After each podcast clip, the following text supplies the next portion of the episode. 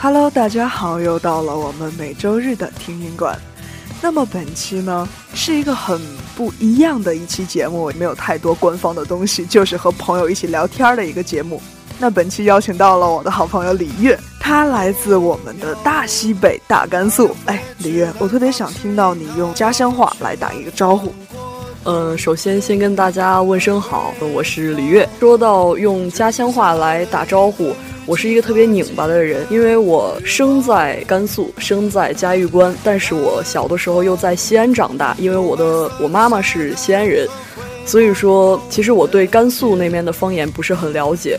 如果要是让我用陕西话来跟大家打招呼的话，可能会嗯简单一点吧。我就说一个最简单的吧，吃了吗？都吃了吗？就是您吃了吗？对吗？哎，是的。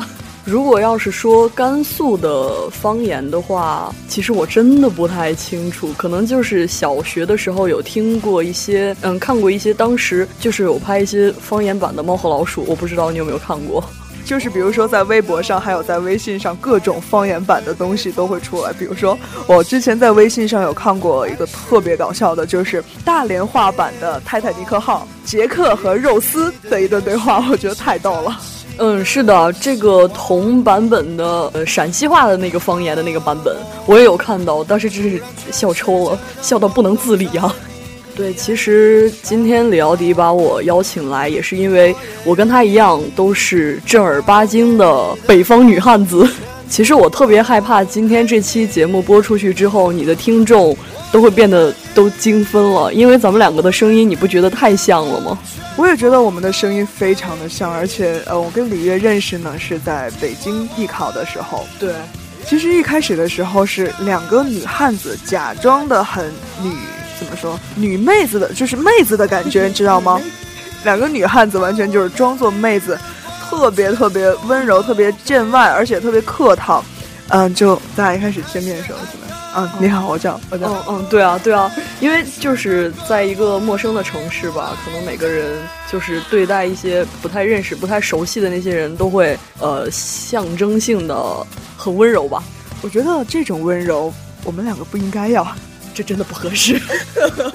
好了好了，刚才聊了这么多，闲扯了那么多呢，呃，我们其实本期的主题也是以北方为专题，在我心里。北方和南方并没有太大的一个界限。你看，像海南都会觉得武汉它也属于北方呀，像东北他会觉得北京太南方了吧。所以说，我觉得南北方这两个词放在一起呢，就是生活在不同地域环境下，就是一种不同的心情、不同的习惯，所以说才会把这两个词定义的那么嗯那么深刻。因为现在也有很多歌手，就是来自南方或者北方的一些歌手，他们会，嗯，特定的哦，不应该说是歌手，一些音乐人吧，他们会就是很执着的说，我写我就要唱我的南方，我就要唱我的北方之类之类的。但实际上，嗯，我也觉得我挺赞同你的观点，可能就是每个人生活和所处的一些环境。因为从小在这种环境下就是受到熏陶，所以的一种不同的心境。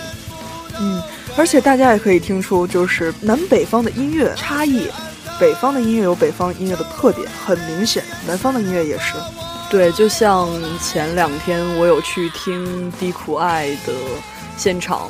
嗯，真的就像他们的乐队的名称一样，低苦爱就是一杯，应该用碗来形容，就是一碗干裂的苦艾酒，就是那样豪情，就是那种很奔放的感觉，就是你们大西北的感觉。是啊，是啊，就是浓烈的那种孜然的味道，然后或者是一大碗牛肉面的那种味道，让每个人就是一听就会感觉很豪迈、很豪放的那种感觉。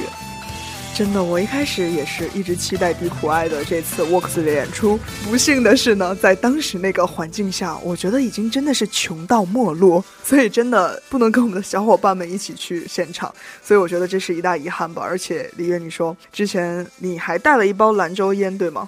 对啊，像我这种平时都。不太会抽烟的人，那天都有跟我们的坤哥分享一个兰州啊，这种感觉的是真的是好奇妙啊！真的，我看你发的微博，简直你就是不行不行的了。嗯，怎么说？因为来到武汉，虽然说，呃，很多人说武汉也不算是南方，但是对于像我这种纯正的正儿八经的这个西北女汉子来说，我真的没有觉得我身边就是有几个呃很正常的那种北方汉子，所以我见到低苦爱这个乐队的几个人，就是他们整个团队，我真的是热泪盈眶，你知道吗？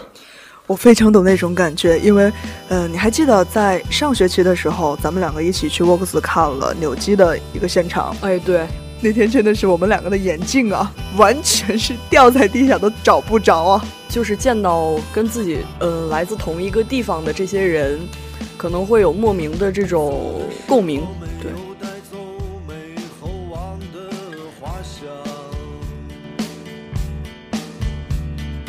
说要把它留在花果山之上。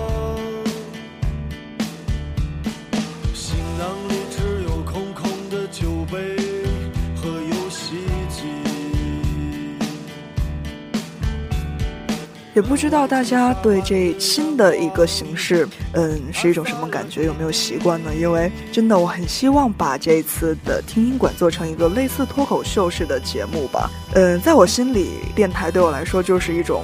表达自己内心，去倾诉自己内心的一些想法、一些情感的一个媒介，就像一本书或者一个电影一样，完全可以把它当做一种解读、一种释放。其实这期单纯的目的不是说给大家推荐什么音乐，只是聊一下心中的一些想法或者一种情感吧。因为说真的，我来到武汉的那一天起，我就觉得唉，受不了。作为一个就是从小生长在比武汉稍微能算是北很多吗？秦皇岛，嗯，好了，没有你北，没有你北，真的。不过当我知道武汉这个城市还有李运，当时像刚大一的我，我觉得真是一种欣慰。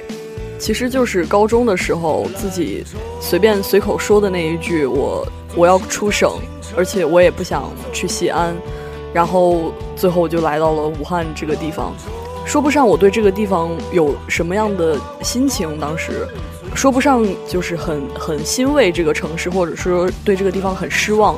但是就是一开始来没有任何的那种寄托的那种感觉，真的会让人挺难过。所以，哎呀，我也很感谢啊，你考到了这里，Thank you。我们现在说话是往矫情的路线上走吗？呃，我觉得这是够了，我也觉得真是够了。其实不管怎么说吧，嗯，一个城市对于我们来说是很需要一种归属感的，也是啊。可能说，不管你到了哪一个城市，不管说你身边是什么样环境的一个氛围，都需要我们去找到自己的一个寄托。不管是一个人，或者说一个东西、一件事儿，最大的是你的理想、你的爱好。就像我来到这儿，OK。你需要自己去找到方向，也就是说，你的梦想在哪儿？你需要在这个地方做出什么样的事情，才觉得你在这个地方是有价值的，是有你自己说不会后悔的一些东西的。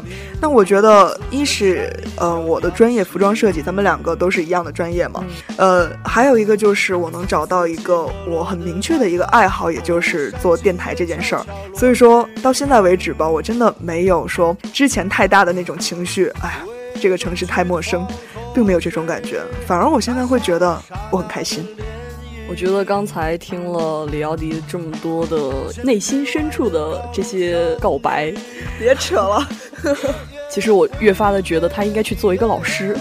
说到老师这个词啊，觉得上了大学之后才会对这个词慢慢的有了一定的好感。嗯，我也是，呃，遇到了一些很极品的那种老师，当然也遇到了一些就是对自己。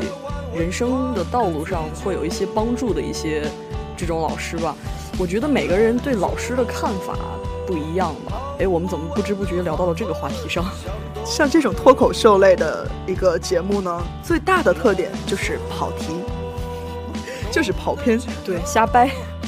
对我们就是一个瞎掰的一个平台嘛，根本就没有把它打算做成一个多么正式、多么国际范儿的东西，因为就是我们嗯大家听的一个事儿，也是希望和大家产生共鸣。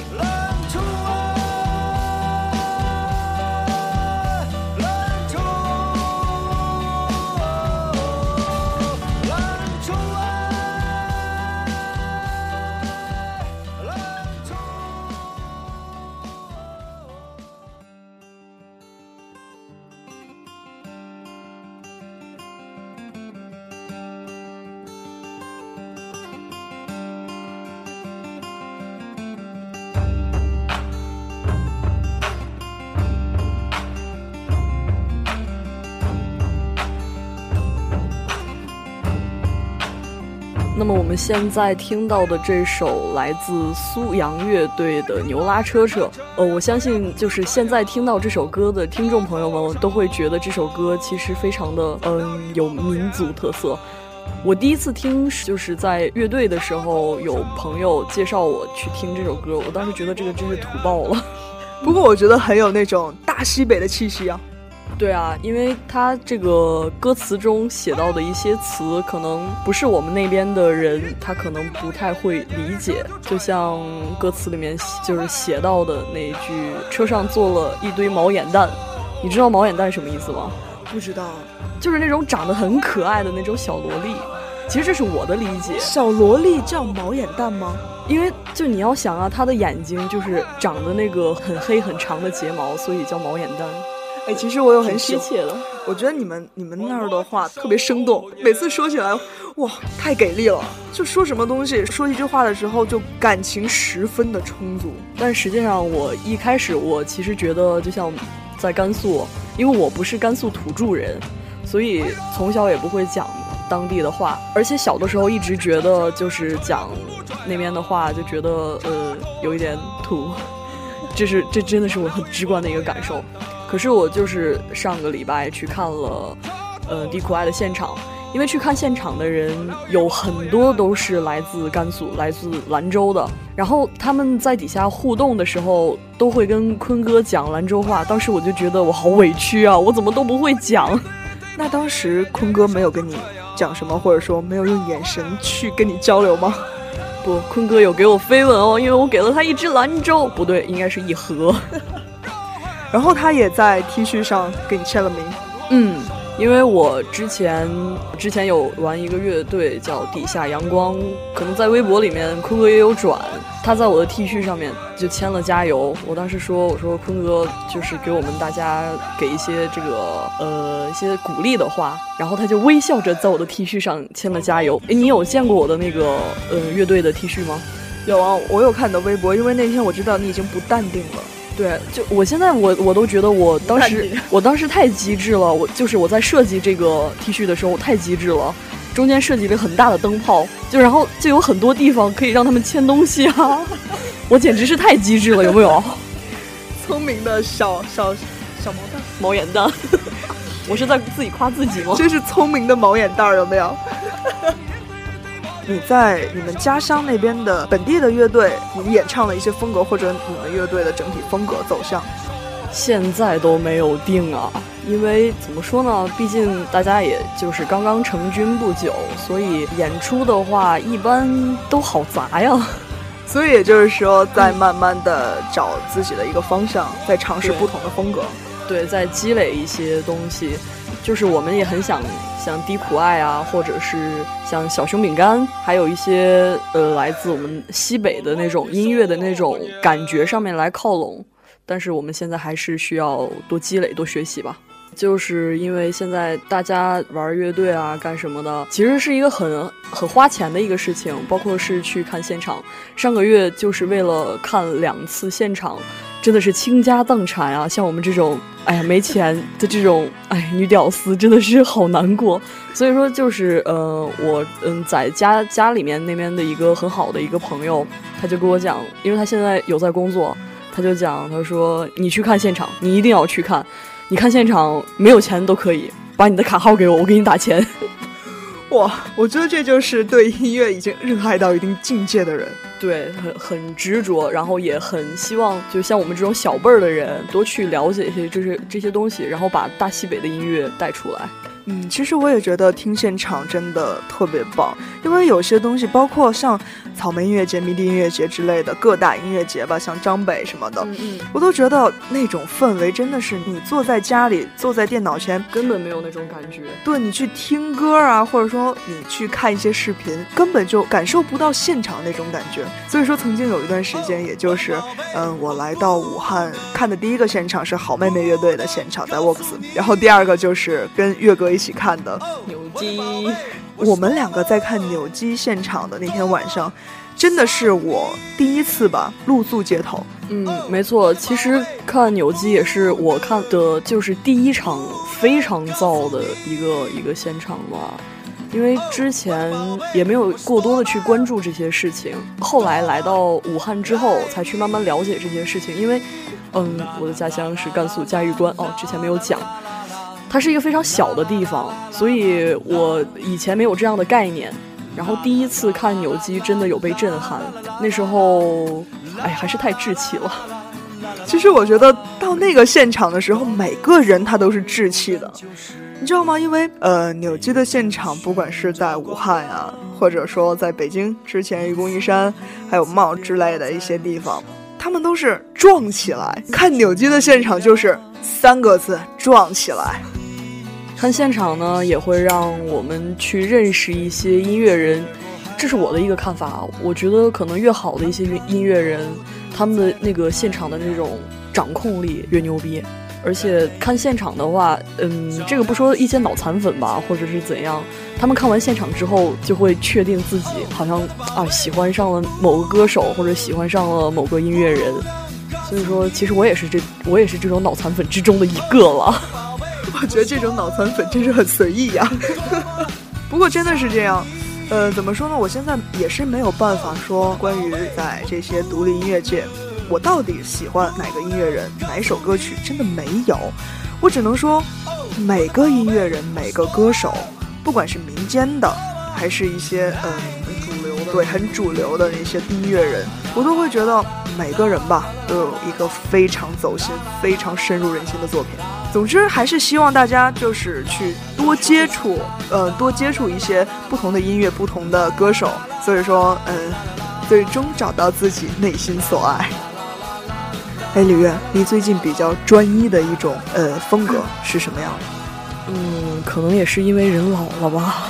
其实像以前吧，就很喜欢一些像是燥一点的东西。可是现在可能慢慢也有一些成长的一些过程吧。然后以前其实不是很喜欢去听民谣，觉得墨迹。但是现在好像慢慢的很喜欢这个东西。就像前一阵子去听的那个星光音乐节，然后听的马条的《封锁线》。那个，哎，真的是不一样。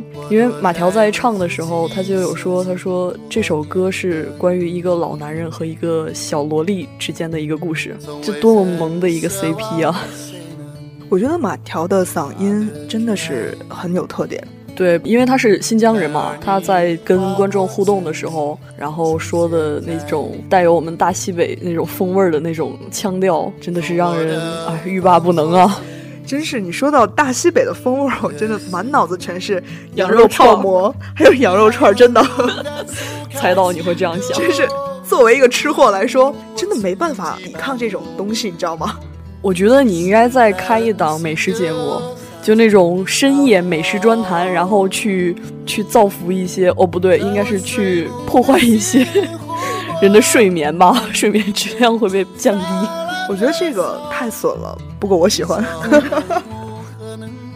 我觉得像这种静静的音乐啊，很适合晚上的时候躺在床上，然后戴着耳机去听。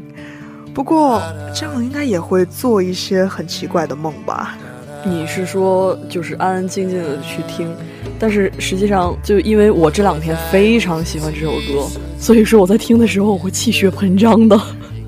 因为每到深夜的时候，是人们思绪万千的时候，这不是一个呃生理上的一个科学范畴内，只能说到了深夜，毕竟是生物界最近的一个时间，所以说这个时候呢，可能呃每个人都有了一个很安静、不被打扰的一个状态去思考人生。我有一个朋友，他他跟我说。洗澡的时候是我思考人生的时候。那么你思考人生的时候是什么时候？可能是在上大厕所的时候吧。你真是重口味，和别人太不一样了。对啊，对啊，这就是嗯，每个人的风格不一样啊。那你最近都在想些什么呀？想的事情好多呀。我想回家呀。对啊，现在也是忙到了年底，也是到了我们要回家的时候。现在作为学生的我们，每个人的心里都是很纠结，就是两边很颠覆，你知道吗？一方面是哇，我要回家了；另一方面是，哎，还要考试。哎，没错，就像哎呀，我们的作业又很多，而且现在又面临着要考四级。那种，哎呀，好大的压力啊！不知道听众们有没有相同的感觉？可能应该有些人已经在耳机的那边叹息了吧？是啊，嗯，其实，在我就是我们学校开学要比其他的学校晚一个月，因为我们学校在修一栋就是很破的宿舍楼啊。然后你知道我们学校的住宿环境是很差的。对，我有去过。呃，宽度呢是三个我那么大的距离。是啊，所以说每天住在这样子的哎小破楼里、筒子楼里，真的是让人很受不了啊。所以学校终于决定说给我们稍稍装修一下宿舍，装前和装后的这个区别，嗯，就是只有稍稍的一点。哦，所以其实我所以说能装下四个我了是吗？正解，bingo，就是我们在开学了之后，因为大家毕竟开学晚，所以说，嗯，其实对家的眷恋会更深一点。所以在开学的第一天，我的同班同学就有给我讲说：“哎，你知道吗？其实咱们还有八十多天就要又要放假了。”我当时觉得这个世界真是太美妙了。哎，那你们今年什么时候放假？嗯，因为课呀什么都补完了，所以应该还是往常的那个样子了。因为我们刚刚开学的时候，你都不知道有多么的累啊！那个作业，上帝在给我们打开了放假那扇门，然后又给我们关闭了呃这个作业的那扇窗。现在这首是张过年的列车，听着这首歌，这个回家的心情啊，真的是越发的激烈。但是又想到春运真的是一个庞大又腻味的队伍。对你刚才说到春运。其实，呃，你刚说这个词的时候，我想的不是火车站，或者也不是那种地铁站，而是我们学校的电梯，你知道吗？因为我们学校的那个综合楼里只有一个电梯，所以说每天上课的时候，那个电梯门口都像春运一样。哇，你们学校还有电梯哦？你让我们情何以堪呢？但是每次你知道吗？我们的教室在六楼或者是七楼的时候。因为大家的队伍排了有很长，大家都在等那个电梯，所以说每次我们都会啊选择啊，那就还是爬楼梯吧。而且每次最就是最搞笑的就是我们这些爬楼梯的人比那些等电梯的人要早上去，早点名哟。这是不是可以说明你们学校的瘦子很多呢？我算是其中的一个吗？我这么胖啊！呃，这个话题我们到此结束吧，好吗？够了，关于身材这种东西，我实在不想多说。那么刚刚说到春运呢，其实我是想说，真的是去从去年开始，去年回家，哎，幸好我是坐飞机，然后再回来的时候是坐的高铁，然后和动车。像你说，呃，你回家的话，还有像动车呀，或者是飞机这样比较啊高科技的这种选择，可是我回家就只有火车，绿皮火车吗？如果是绿皮火车的话，我我还不如选择骑骆驼。真的，你有没有觉得很奇怪啊？每次回家的路程中，不管多么艰辛，都觉得我好开心，我终于要回家了。就整个路路程上，不管遇到多少糟心事儿，都觉得太开心了，特别值得。我觉得这一趟嗯非常棒，然后心态也特别好。就当你从家回到学校的那个路程啊，简直了，就感觉艰难。跟失恋了很，就是刚刚失恋一样，就感觉真的要哭了。不知道你有没有这种感觉？我这种感觉简直太强烈了。嗯，因为我要回家的话，差不多要需要将近三十个小时才能到家，坐火车。然后，而且中间如果要是运气很差的话，就要再倒一次车。是有飞机，但是只有从武汉到兰州的飞机。而且，我爸是个特别拧巴的人，他绝对不会让我去选择坐飞机，因为他觉得所有的飞机好像都会啊，就是不太平安。中国好爸爸，对我也觉得，每次都让我就是坐那个让人腰疼的这个火车。呃，我觉得你的父亲是想锻炼你的意志力。嗯，同样就是把我真的像汉子一样对待啊，因为每次回家要拎大包小包的那些行李，呃，真的是够了。我每次都要带很多书回家，而且那些书呢，学霸，你真的是把我想的太完美了，好吗？啊，你没有听出我的引号吗？其实我是想说。每次带的那些书，可能是上一次回家之前没有看完的书。那么上一次回家之前没有看完的书呢，是上上次回家之前没有看完的书。可能我觉得啊，嗯，到大四毕业之前，你们家可以开个书店吗？我觉得我永远带的还是那几本书。包装都没有都没有拆掉的一些书。其实要说到这个的话，我还是想说，可能是我们有的时候就是闲忙闲忙的一些事情，就把一些放下手边的一些工作，去看看书，去给自己充电的那种时光给浪费了。最近这几天晚上也是 失眠多虑多梦，呃，也是心事很多，有想很多东西，这样一个状态持续了很久。然后在昨天晚上的时候，因为心情的原因吧，真的有反思自己，就会觉得你每天都在忙些什么呢？到底有什么值得你忙到那种一个心灵净化的一个时间都没有了？你觉得你这么忙合适吗？我不知道在听我们这档节目的各位是不是也有相同的一个状况，多给自己一些属于自己的一个空间，不要让一些繁琐的事情，或者说，嗯，一些不值得的事情去扰乱你们的内心，占用你们的宝贵的时间。对，没错。其实，嗯，像我现在的话，就是每天晚上，不管说是看什么书，可能都会去翻上两页。就像你刚才说，你现在有在拼命的去熬夜，或者去怎样？我要好好教育你一下，真的不要太多的去熬夜。虽然说我们是在学设计，可能有的时候去需要在夜间夜晚寻找一些灵感，但是我觉得这样做真的是对身体非常不好的一个一个事情。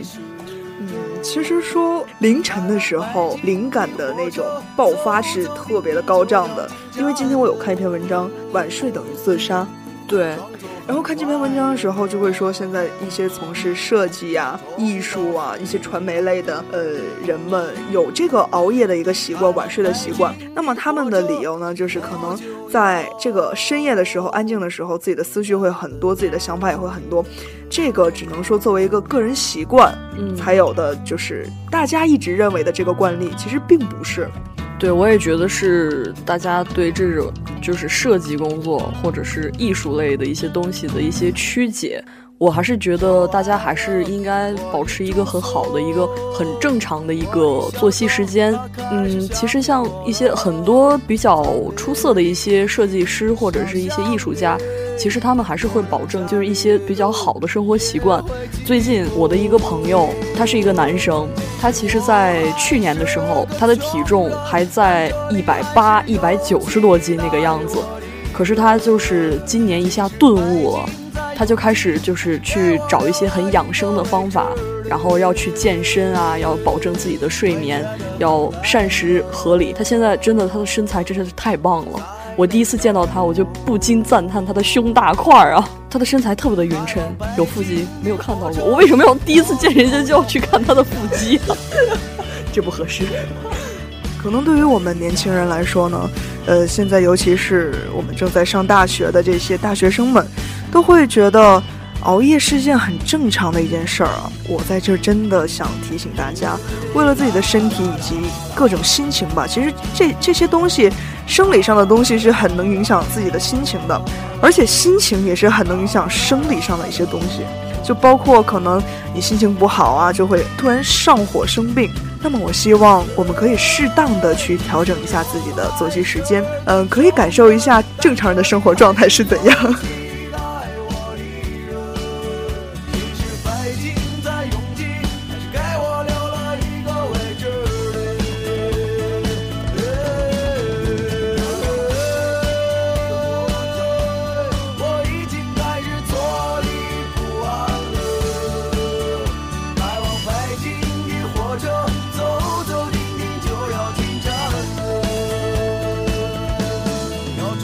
心，今天能和我的好朋友李月一起聊了这么多，可以说是废话，也可以说是真的很走心的一些话，而且带来这些很北的歌曲。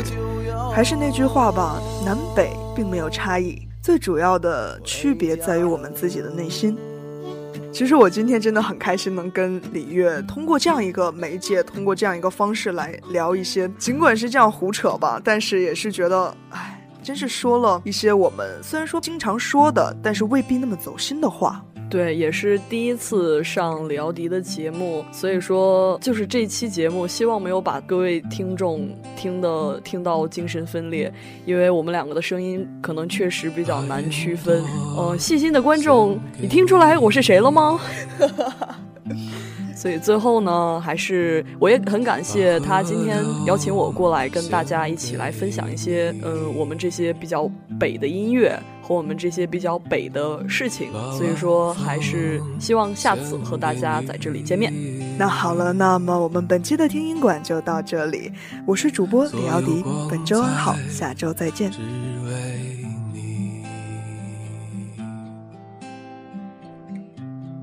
当我唱起往日的歌，我知道。我已醉倒在阳光里。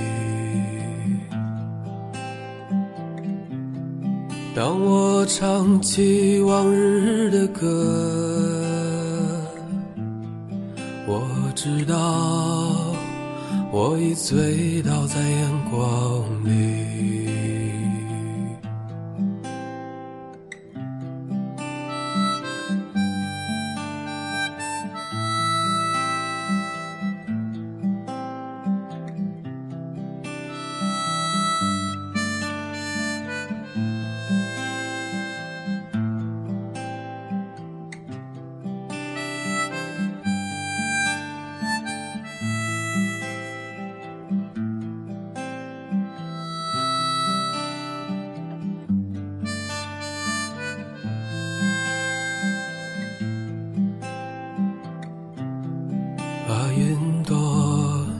献给你。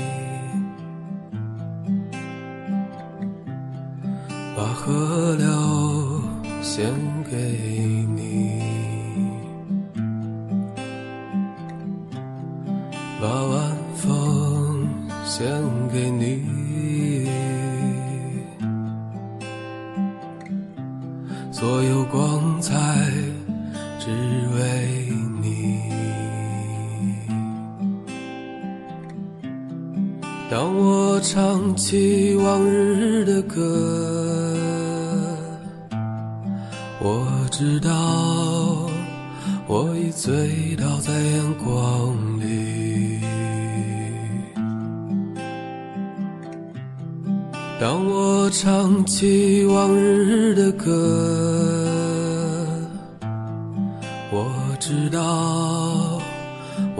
对。